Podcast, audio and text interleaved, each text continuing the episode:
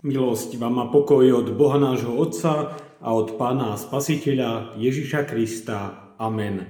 Vypočujte si, milé sestry a milí bratia, Božie slovo, ako ho máme zapísané v Evanieliu podľa Marka v 15. kapitole, vo veršoch 20 až 21 a potom v Evanieliu podľa Lukáša v 23. kapitole, vo veršoch 27 až 28, takto v mene pánovom.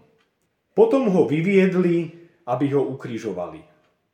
Akýsi Šimon Cyrenejský, otec Alexandrov a Rúfov, vracal sa z poľa a šiel práve tade.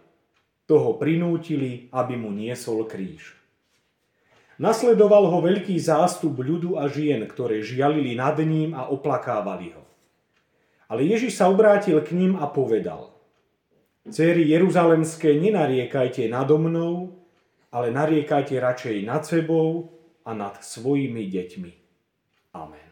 Milé sestry a milí bratia, pánovi Ježišovi Kristovi, predchádzajúcom minulotýžňovom zastavení sme spoločne uvažovali o tých pôstnych postavách, ktoré boli priamými svetkami Ježišovho utrpenia. To bol ten zajímajúci zástup, medzi ktorí patrili podľa Markovho evanelia, boli to veľkňazi, boli to zákonníci a boli to starší. A podľa svedectva Jánovho evanelia to bol prápor vojska, boli to ešte sluhovia veľkňazov a farizejov.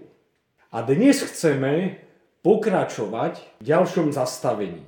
Pôjdeme teraz bližšie ku Golgote a tu sme pri prvej postave, ktorá veľmi úzko súvisí s Golgotskou udalosťou a tou postavou je Šimon Cyrenejský. A tak skúsme spoločne vnímať to, ako k nám Pán Boh aj dnes večer práve cez túto postavu a cez udalosti s ňou spojené hovorí. Tak najskôr, kto bol Šimon Cyrenejský? Keď si čítame Evanielia, tak zistíme, že skoro o ňom nič nehovoria. Vieme iba to, že patril k tzv. helenistickým židom. Bola to vlastne skupina Grékov, ktorá neskôr prijala židovskú vieru. A Šimon Cyrenejský sa buď usadil v Jeruzaleme, alebo prišiel v dňoch Ježišovho procesu do Jeruzalema, aby to vlastne slávil sviatky. Šimon Cyrenejský patrí do skupiny pôstnych novozmluvných postav ktorý podľa prvých troch evanílií sa dozvedáme, že niesol Ježišov kríž na Golgotu, ale podľa svedectva Jánovho evanília vieme, že Ježiš si sám niesol kríž.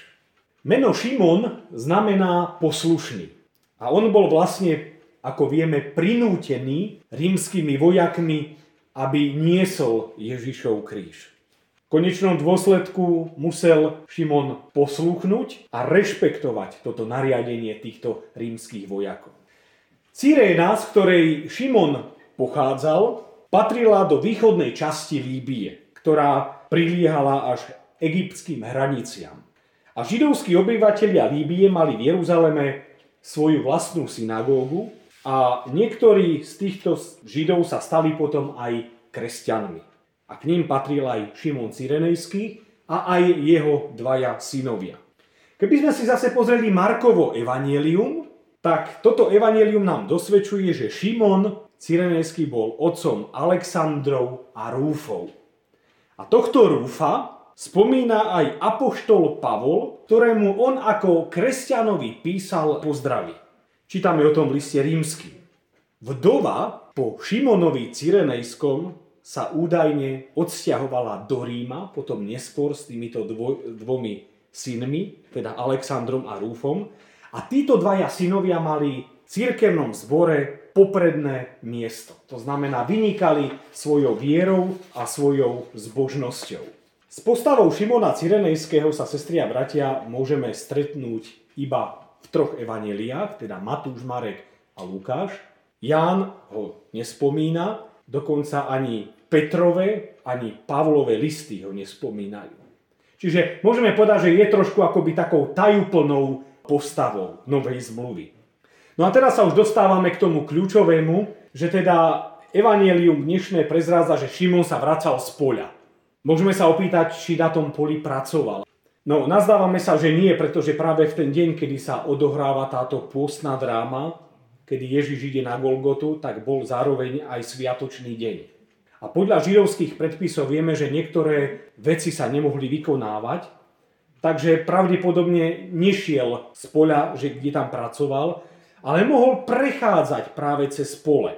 A tí putníci, ktorí prišli do Jeruzalema sláviť tieto sviatky, tak boli vlastne akoby ubytovaní niekde v stanoch za mestom. Takže určite Šimon sa vracal zo svojho miesta do Jeruzalema. No a práve táto uvedená zmienka chce nám povedať to, že Pán Boh si dokáže do svojho plánu vybrať aj tých, o ktorých nemusí byť hneď zrejme, že patria medzi dôležité a kľúčové postavy. Zdá sa, že postava Šimona Cyrenejského je akoby taká náhodná postava, ktorá sa kde tu zrazu objavila. Ale Pán Boh má jedinečný, zaujímavý scenár. A práve do svojho diania častokrát zapája aj ľudí nenápadných práve s tým cieľom, aby týmto ľuďom odhalil veľké veci.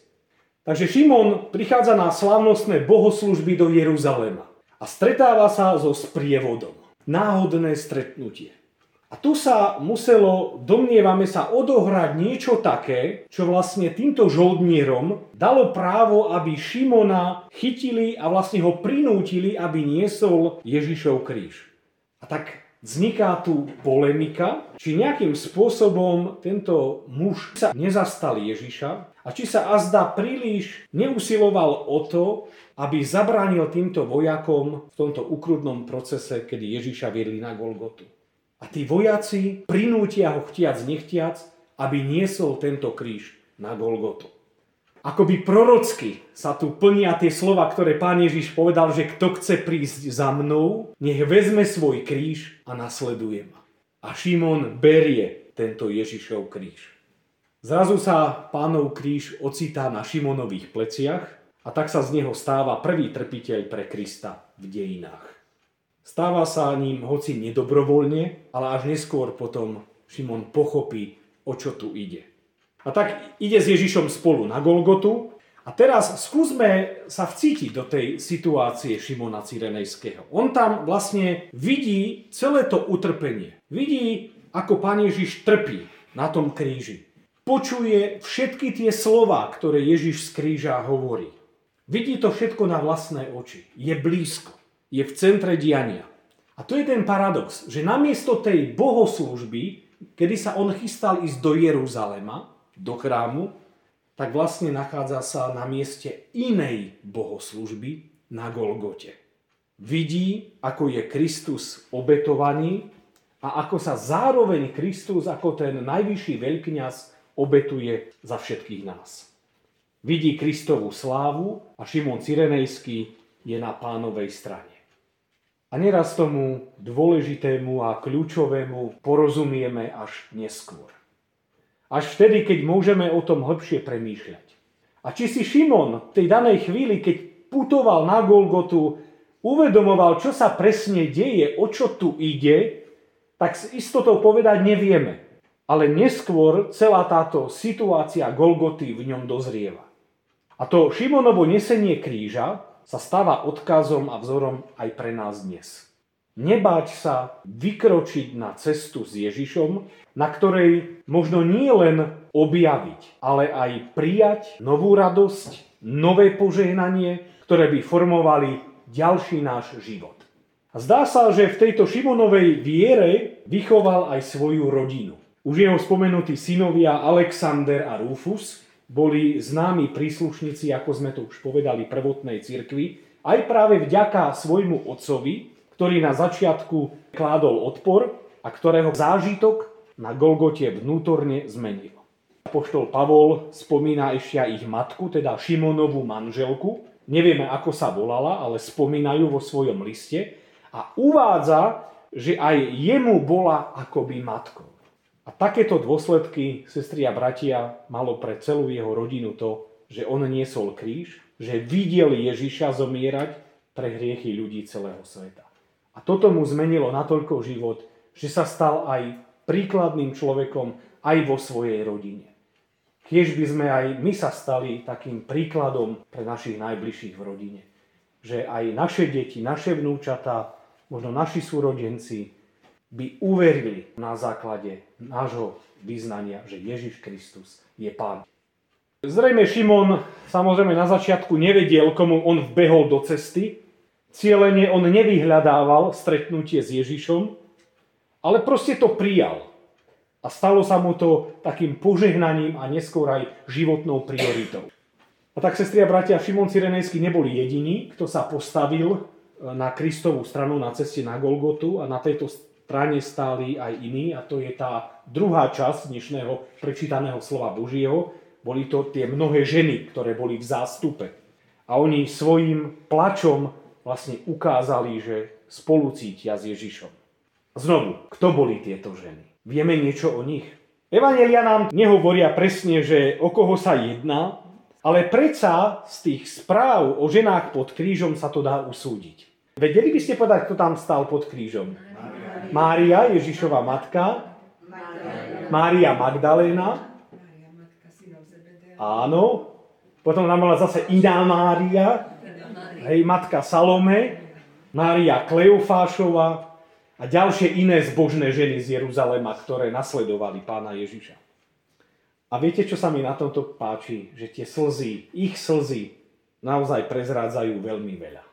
Vojaci, ktorí sú tvrďasi, ktorí sú chladní voči Ježišovi, na strane druhej protipol tomu sú ženy, ktoré plačú. Smutný sprievod sa čoraz viacej blíži k Golgote. Vpredu sa nachádzajú vojaci, potom pán Ježiš, znovu vojaci a nakoniec teda tieto plačúce ženy. A tieto slzy žien sú najlepším dôkazom pánovej nevinnosti.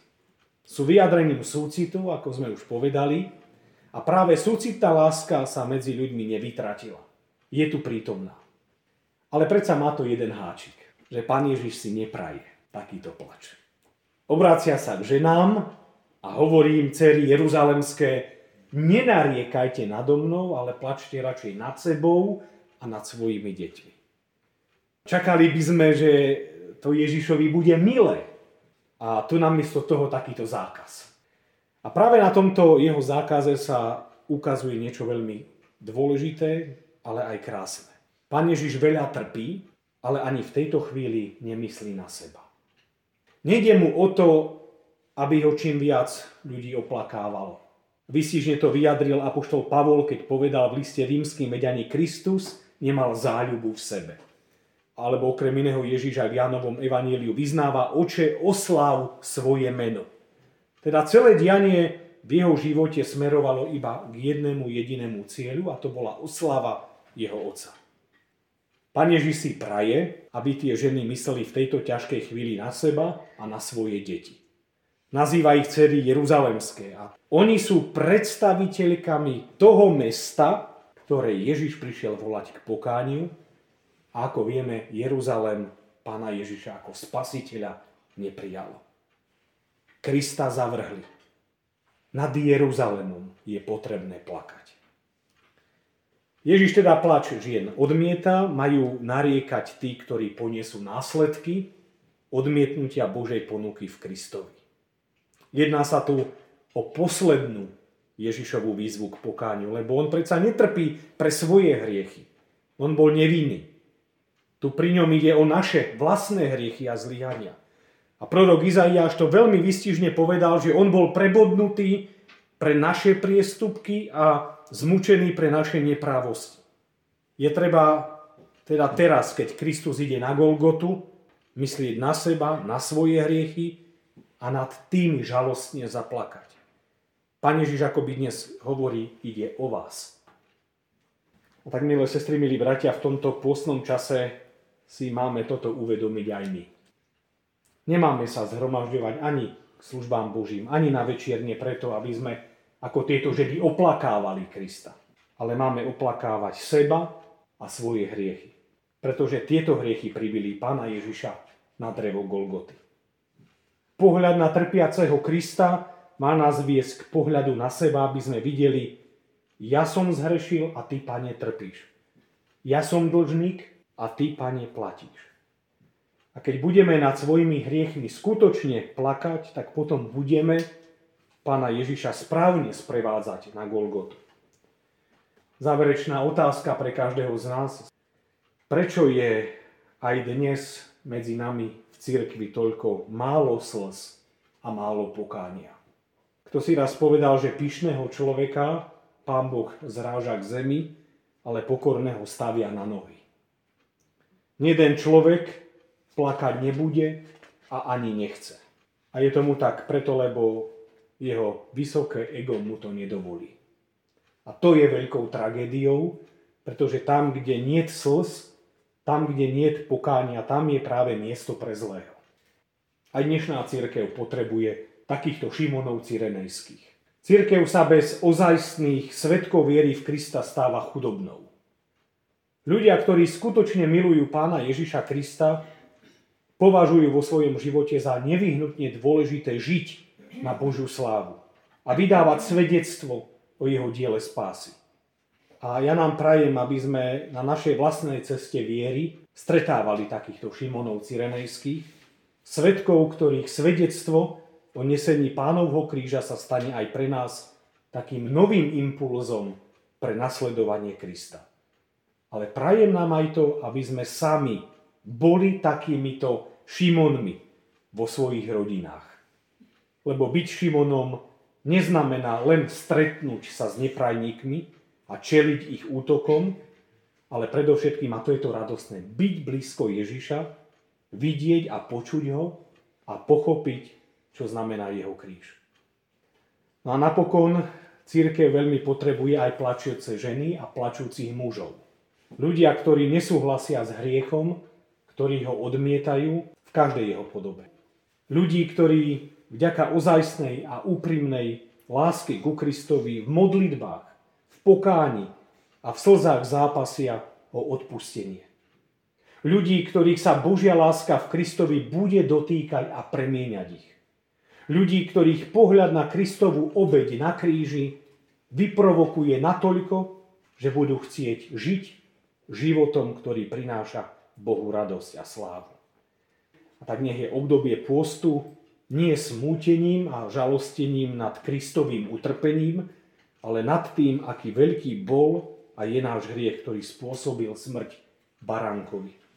Udalosť na Golgote zmenila ľudské dejiny a smerovanie a nech súčasťou tých veľkých zmien sme aj my sami, aj naše rodiny, ale aj náš cirkevný zbor. Amen. Modlíme sa. Pane Ježišu Kriste, schádzame sa aj dnes večer pod Tvojim svetým krížom, aby sme sa Ti poďakovali za dar spasenia. Ďakujeme, že Ty si dobrovoľne išiel cestou utrpenia a smrti. Urobil si to z veľkej lásky k nám hriešníkom. Ďakujeme za svedectvo Šimona Cyrenejského. Ďakujeme, že Tvoj kríž priniesol do jeho života veľké požehnanie. Daj prosíme, aby sme aj my boli takýmito ľuďmi živého svedectva pevnej odanej viery v Teba aby to prinieslo požehnanie aj do našich rodín. A ďakujeme aj za dnešné napomenutie, že nemáme teba oplakávať, ale oplakávať samých seba kvôli hriechu. Prosíme, aby sme čas pôstu využili na to, aby sme slzami pokánia mohli byť tebou očistení a omilostení. Daj, aby náš život bol životom svetla, v ktorom zažiariš ty sám. Amen. Oče náš, ktorý si v nebesiach, posveď sa meno Tvoje, príď kráľovstvo Tvoje. Buď voľa Tvoja, ako v nebi, tak i na zemi. Chlieb náš každodenný daj nám dnes a odpúsť nám viny naše, ako aj my odpúšťame vynikom svojim. I neuvodi nás do pokušenia, ale zbav nás zlého, lebo Tvoje je kráľovstvo, i moc, i sláva, na veky. Amen. Sláva Bohu, Otcu i Synu i Duchu Svetému, ako bola na počiatku, i teraz, i vždycky, i na veky vekov. Amen.